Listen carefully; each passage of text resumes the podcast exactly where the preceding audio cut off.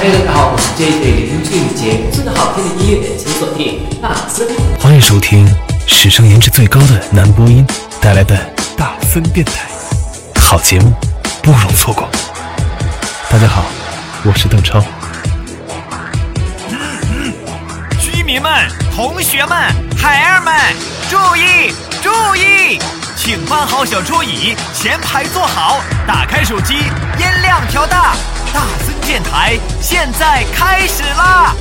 下面以热烈的掌声，有请主持人黄浦江最帅的一朵小浪花曹大森。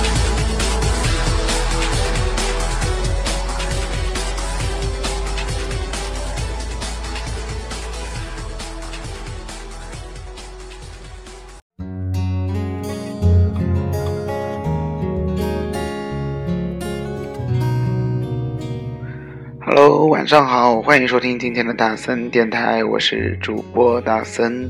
你现在收听到的呢是第一百二十一期的大森电台。哎，好像每次现在在报第几期、第几期的时候，就突然之间有一个感觉，时光过得好慢的感觉，因为以前。不知不觉就已经做到一百期了，那好像现在，嗯，随着每次都在报，每次都觉得，哎，怎么才二几期？怎么才二几期啊？真的好想突然之间又可以做二百期。当然了，这个如果一天只是一期的话，我想也要快一年了吧。所以人生也永远是在慢慢的期待中成长的。今天我们来聊一聊成长，来聊一聊人生。同时呢，也来聊一聊最近大森听到的好音乐。首先来听这一首，这一首是有一天，嗯，听的是随机的音乐啊，然后呢，发现了这一首歌，非常有一种历史成就感。然后呢，来自音乐诗人，大森好像很少放这个歌手的歌。因为其实不敢轻易的放，因为他的歌啊，如果没有一个很好的主题的话，嗯，感觉就像糟蹋了这位歌手一样。但是今天就不得不分享这一个歌手唱的这首歌，因为特别的有韵味，特别好听，来自诗人陈升，《牡丹亭外》。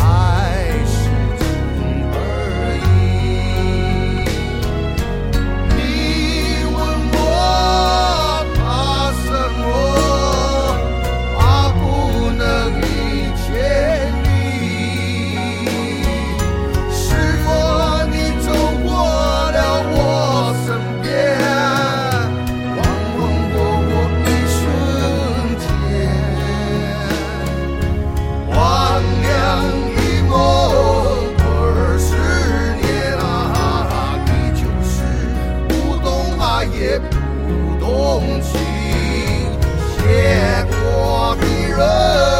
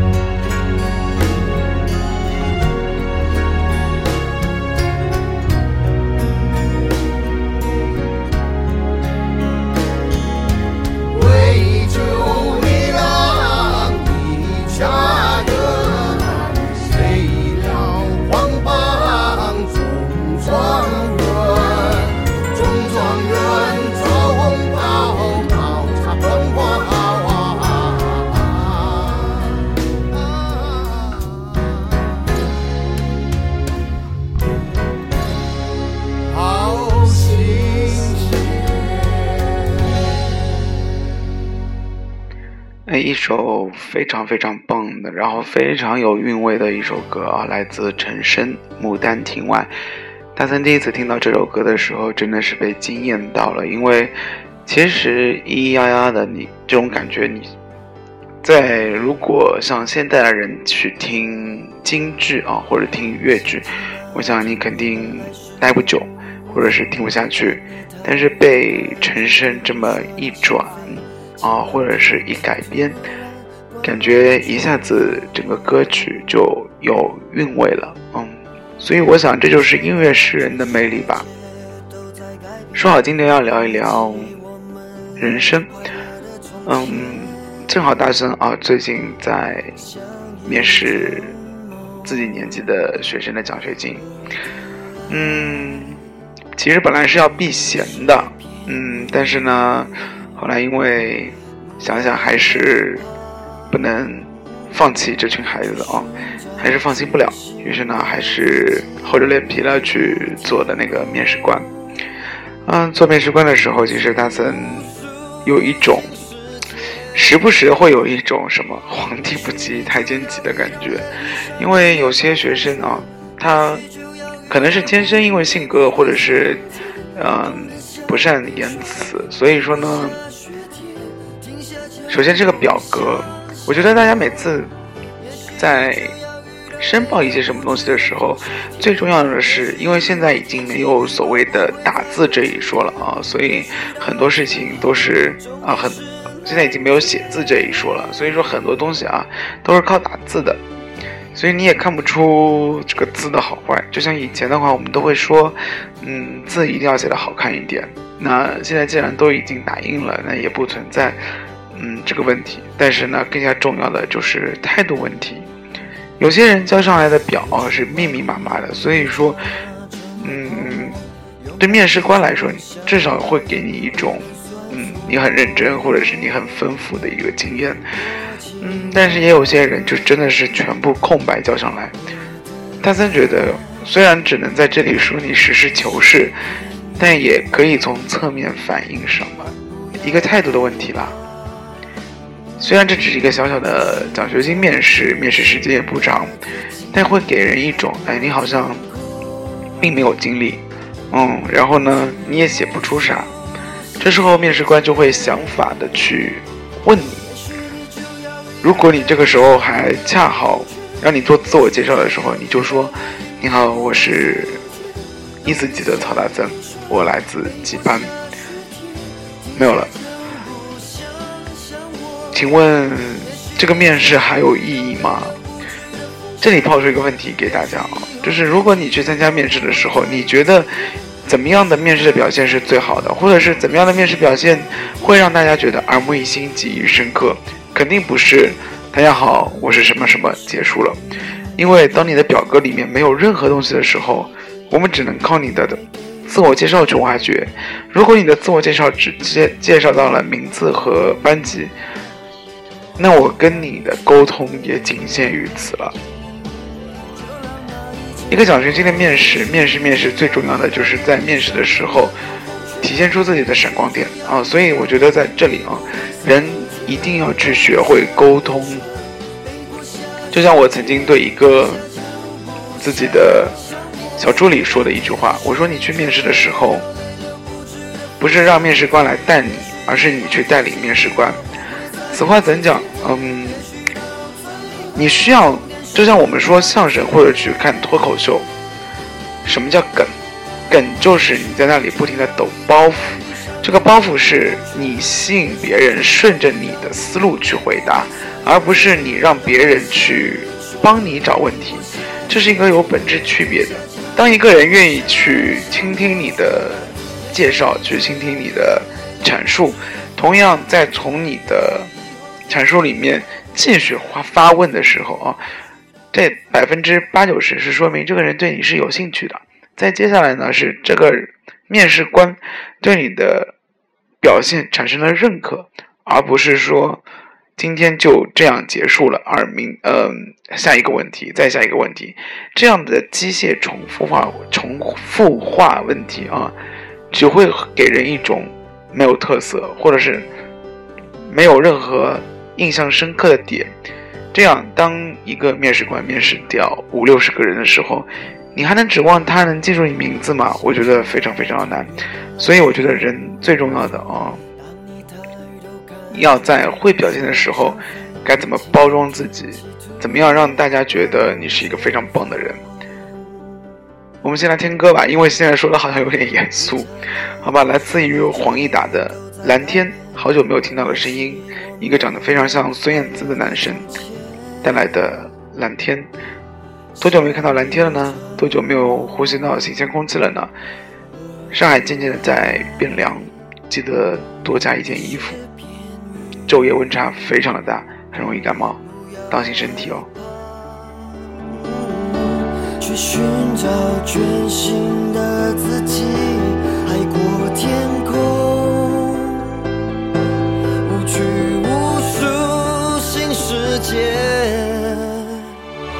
也许你就要遇到雷雨闪电的暴风圈，也许就要遇到乌云密布灰色阴天。冻得像冰霜，背过下雪天，停下脚步想想我。也许你就要遇到泪流不止的风沙天，也许以后天气预报不会再有晴天，也许到最后终点是蓝天。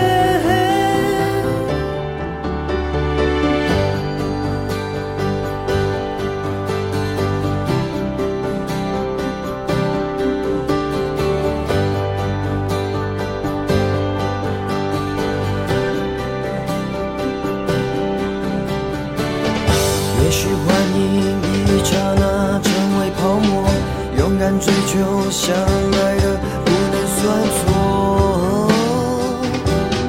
我亲爱的，我的爱，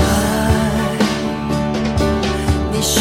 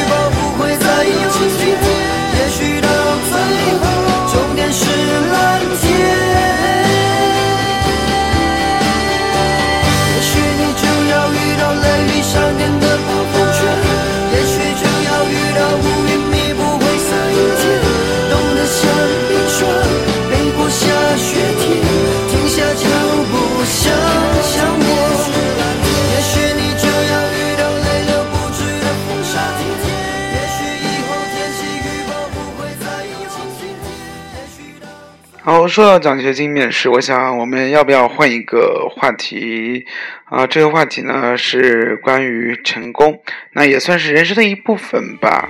今天大三听到了一个，应该是看到了一个朋友圈的分享啊，叫为什么经常旅游的人会更有可能的获得成功？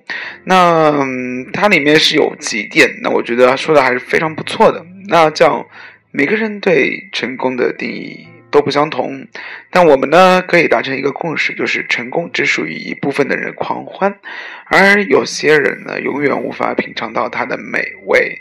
那成功人士到底做了一些什么，可以让别人拥有他得不到的气质和特质呢？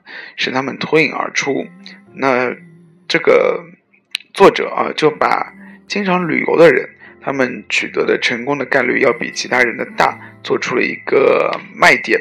我觉得，嗯，说到了几大十五条十五条原因啦。那我想读出来，看看你有没有觉得认可哦。比如说，他们知道如何在舒适圈之外的地方依然生龙活虎。哎，我觉得这点是对的，因为你到一个陌生的地方，首先你怎么去尽快的去适应，这个是成功的第一要素。第二，他们拥抱改变。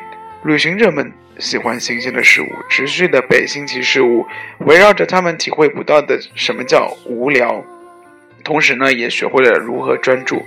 如此这般的思维方式，往往能激发创新意识和创造力。嗯，这点也应该算是不错的啊、应该算是认可的。在第三点，他们知道如何做情绪管理。经常旅行的人常常会经历不同 level 的压力，紧迫的航班航班中转时间，边境关的审问，粗鲁的是嗯酒店服务生，以上任何一项经历都会让人变得急躁不堪。旅行者呢，通常通过培养强烈的自我感知意识，磨练自己在压力下控制情绪、保持冷静的能力。哦。获得最终的成功，啊、我觉得这一点啊，其实在各行业都 OK 了。特别是如果你需要靠旅行去做情绪管理的话，大姐大森推荐你另外一个职业叫幺零零八六，也就是客服服务热线了。你会每天见到各种不一样的谩骂，我有时候觉得这些人真的很可怜啊。他们第四点，他们能够信任别人，不强求自己永远掌控现状。旅行者们呢，一路上都需要来自他人的帮助，其中呢，很多人他们并不认识，他们要克服语言障碍，要和城市陌生的城市的的哥的姐周旋，时不时呢还要去寻求善良的路人的帮助。他们很清楚哪些是可以成为莫逆之交，而哪些只能作为泛泛之交。这个就是接触的人多了，就会学会看人哦，这个也是很重要的。第五点，他们能管管理恐惧的情绪，雨过天晴。成功的关键呢是行动，走得越远，你会发现越难回头。这让你必须直面恐惧，并练就一致与之抗衡的本领。好啦，这个也是所有的所有的意志力都是可以套用这句话的啊。他们能发现机会，把握机会。他们对于世界的认知远胜于他人，身处在不同的习俗和文化中，他们能学到更更新、更好的做事方式，啊、嗯，这是真理啦。第七点，他们明白，如果通过协商获得自己想要的东西，那我想这个有目共睹啊，因为旅游里面啊，你会碰到各种乱七八糟的事情，一定要去学会沟通。第八点，他们能发现别人发现不了的美。经常旅行的人能发现更多不同的事物，他们大脑也会被训练的可以专注在美的事物上。这项技能往往属于伟大的摄影师、诗人，他们浇灌着灵感延伸的土壤。啊，经常出游的人，我觉得，嗯，肯定啊，有一点就是他们很爱摄影，然后摄影呢就会经常捕捉身边的美。第九点，他们更加的自信，也深意着如何在脆弱中假装自信，那就是厚脸皮啦。但是我觉得有时候善意的伪装也是非常必要的，就算你很慌，你也不能让别人感觉出你很慌。那第十点，他们更理解和接纳人与人不同的之处。旅行者呢，一路上会在认识新朋友，长此之以往啊，他们会学会如何去向陌生人提问，学会如何更容易的交到朋友，也招人喜欢。其实总结来说啊，就是怎样让自己变得宽容，怎样让自己变得一个更加 nice 的人。十一点呢，他们知道如何要活在当下，嗯，这让他们比任何人哦，就在旅行中，因为嗯。在某一处的时间是消逝即损，呃，消纵即逝的，所以呢，他们比其他人更加珍惜活在当下，因为旅行是短暂的，怎样去过好每一天是他们最重要的事儿。然后呢，十二点是他们拥有更多的幸福感，这个其实跟活在当下是一样，因为他们懂得珍惜了啊。第十三点，他们明白倾听的重要性，这个跟沟通是一样的，要学会沟通，首先是要学会倾听。第十四点呢，他们少了几分的批判，多了许多同情心。伟大领袖们，嗯，通常是，嗯，推己及人，可以培育忠诚度，推动业务的蓬勃发展。经常旅行的人呢，懂得怎样表达自己的同情心，避免做出无谓的批判。同情心呢，是来自于一个愿意理解的心。经常旅行的人就有一颗这样包容的心。好啦，这句话没有听懂。好，第十五点，他们不一定富有，但是他们知道怎么精打细算。我想所有人都应该认同这一点吧。好，其实旅行的过程啊，是一个自然而然的磨练性格，也是培养技能的过程啊。大三反正是觉得啊，这个旅行啊，它是既可以。有启发性的，然后呢又富有教育。通常呢，经常旅行的人在旅途中学会了这些技能之后呢，他们其实，嗯，通常可以在生活中可以获得更多的成功。我觉得不管上面说的十五点你认可不认可，但是我或多或少的是在里面你可以发现，从头到尾就两个字：沟通。不单是在旅行中沟通啦，我觉得人生有很多事情都要去学会去尝试沟通。有些事情憋在心里不一定好，会造成别人的误解。有些事情呢，你如果语气非常的生硬啊，会把一些很小的事情变得很变得变得非常的非常的严重。大三今天呢处理的一件事儿，这件事其实就是跟沟通有关。要不我们先听一首歌吧，听完歌之后，嗯，我们来聊一聊关于今天大森。碰到的这一件沟通失败的事儿，不是发生在大森身上，是发生在大森的一个朋友身呃朋友身上啊。嗯，其实是一件非常小的事儿，可有可无。但是呢，因为双方爆了粗口，然后呢又不肯退让，导致最后把警察给招惹过来了啊。嗯下面听到这首歌啊，来自于大森的粉丝大草草的推荐。嗯，大草草说呢，大森我要点一首歌，来自于打扰一下乐队的歌，名字叫《Get Up》，也就是站起来、起来的意思。嗯，我觉得这首歌其实还蛮适合在沟通之前听的，因为鼓起勇气站起来，和别人先说一句对不起，其实是一件非常重要的事儿。好不好？我们一起来听《Get Up》。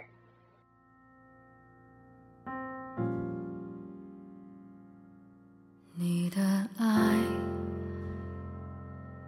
给了我多么温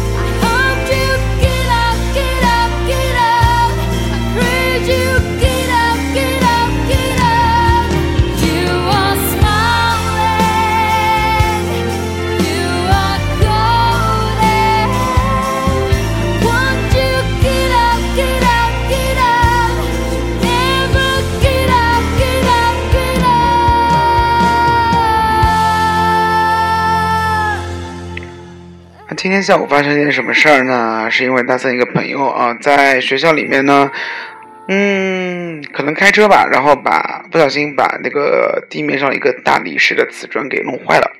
然后，这时候正好有个保安看到了，然后呢，两个人就就这个赔偿问题啊，嗯，吵架。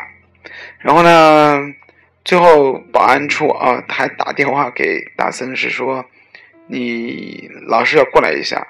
然后跑过去呢，就发现幺幺零也到了，因为我这个朋友呢是说保安处一就是恶意的敲诈他，然后呢，保安处说你先骂粗口的，然后大森就觉得真的是心里面是深深的一叹息啊！为什么这么说呢？是因为其实一件很小的事情，两个人如果好好说话的话，我觉得有时候连大理石这件事情，就是客客气气的说拜拜，或者是说不好意思不好意思啊，赔你个，或者是我照价赔偿就好了。但是呢，就因为一个爆粗口，另外一个呢又觉得不甘心，嗯，就只能报价，实际上按正常价格赔偿，但也其实也不知道多少钱了，然后又随便报了一个价格，呃，导致对方都产生了一些误会，只能一个个打幺幺零，一个 找老师过来。你想想看，一件非常小的一个破坏瓷砖的事情，就惹出了双方都要派出更加大级别的人物出来。当然，大森不是说自己是大级别的，只是说需要一个官方的人出来劝架。然后当劝架人到的时候，才发现是一件那么小的事情，是多么的哭笑不得。所以戴森达森在这里说了啊，就是沟通是多么的重要，而人一旦不会沟通，就会丧失非常非常多的机会。就比如说奖学金，就比如说成功，就比如说未来。所以呢，今天大森电台哦，其实跟大家分享了很多成功学、人生学，也希望大家能够在未来的更多的日子里面吧，获取更多的养分。嗯，做人要越来越成功了。好，嗯，今天的大森电台就差不多要告一个段落喽。最后做个广告，也就是欢迎关注大森的个人微信账号“你妹的大森”，然后呢给大森留言。你也可以跟大森的朋友圈互动，或者跟大森私信，把你想说的话、想要发的图、想要参与的互动都告诉大森，大森也会定期的送出小礼物，好吗？那今天的大森电台就到此结束喽，我们不见不散喽，下一期再见，拜拜。最后一首歌，朴树的新歌，终于要阔别歌坛十二年，来了一首《好好的》。非常非常的励志的一首歌，然后呢，建议大家去看一下 MV，MV 里面有一句话，大家非常的喜欢，嗯，叫好好的去过每一天，因为你也不知道下一秒会发生什么事儿。好，大三电台就到此结束喽，好好的听大三电台，好好的去订阅，因为下一秒给你不一样的精彩哦，下期再见，拜拜。